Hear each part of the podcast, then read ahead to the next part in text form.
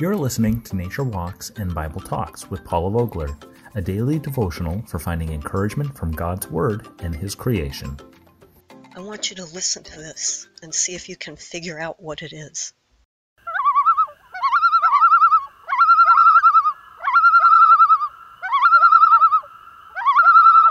Any ideas? Our verse for today is found in Isaiah chapter 65, verse 24. And it says, Before they call, I will answer. While they are still speaking, I will hear. Summer vacations spent on Lake Waukesha in New Hampshire meant I would always see and oftentimes hear what I just played for you today. It's a favorite bird of mine. It's called the common loon.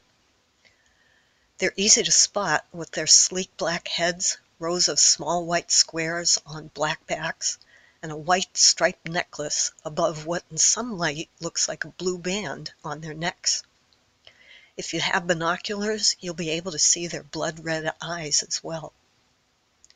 Loons spend a lot of time preening, taking oil from a gland at the base of their tail and coating their feathers with it. In fact, they have such a sleek look that sometimes they don't even look like they have feathers, just a smooth coat. Between breeding on lakes and wintering on the open ocean, loons can consume an enormous quantity of fish, crabs, snails, and even lobsters, according to the Loon Preservation Committee. According to them, adult loons may eat up to two pounds of fish per day, and a loon family with two chicks may consume over 900 pounds of fish over the course of a breeding season. That's a lot of seafood. Everyone will know the sound of a loon once they hear it calling. There are four main types of calls the birds make, but the one that is most eerie is what I played for you, and it's called the tremolo. It sounds like a maniacal laugh, but it's used to sound the alarm about a perceived threat. While loons have four different ways of communicating, we have just one way to communicate with God, and that's through prayer. He hears us, we can be sure of that, just as the verse for today says. Maybe you've heard some eloquent prayers and feel you could never pray like that.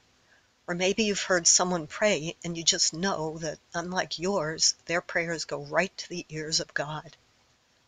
What if you pray more or longer or plead? Maybe that's when God will hear you pray. The truth is, we can have confidence because our verse today tells us God hears us while we are praying. In fact, even before we pray, God is there waiting to answer in the best way to meet our need. There are plenty of books about prayer and plenty of acronyms to help you remember how you should pray. These all include praise, gratitude, and intercession for others, all good things. But whether you remember the letters or the correct prayer pattern, it's irrelevant to God. He just wants to hear from you and longs to give you the desires of your heart. The caveat is we have to trust Him to answer in the way that sometimes only He knows is best. Can we do that? Can we totally submit our wants, fears, needs, and life to Him to work out what is best for us? It may not always be easy, but if we remember, His goal is not just to give what is best in this life, he is motivated by love's desire is to see us in the heavenly kingdom where he will live with us for eternity.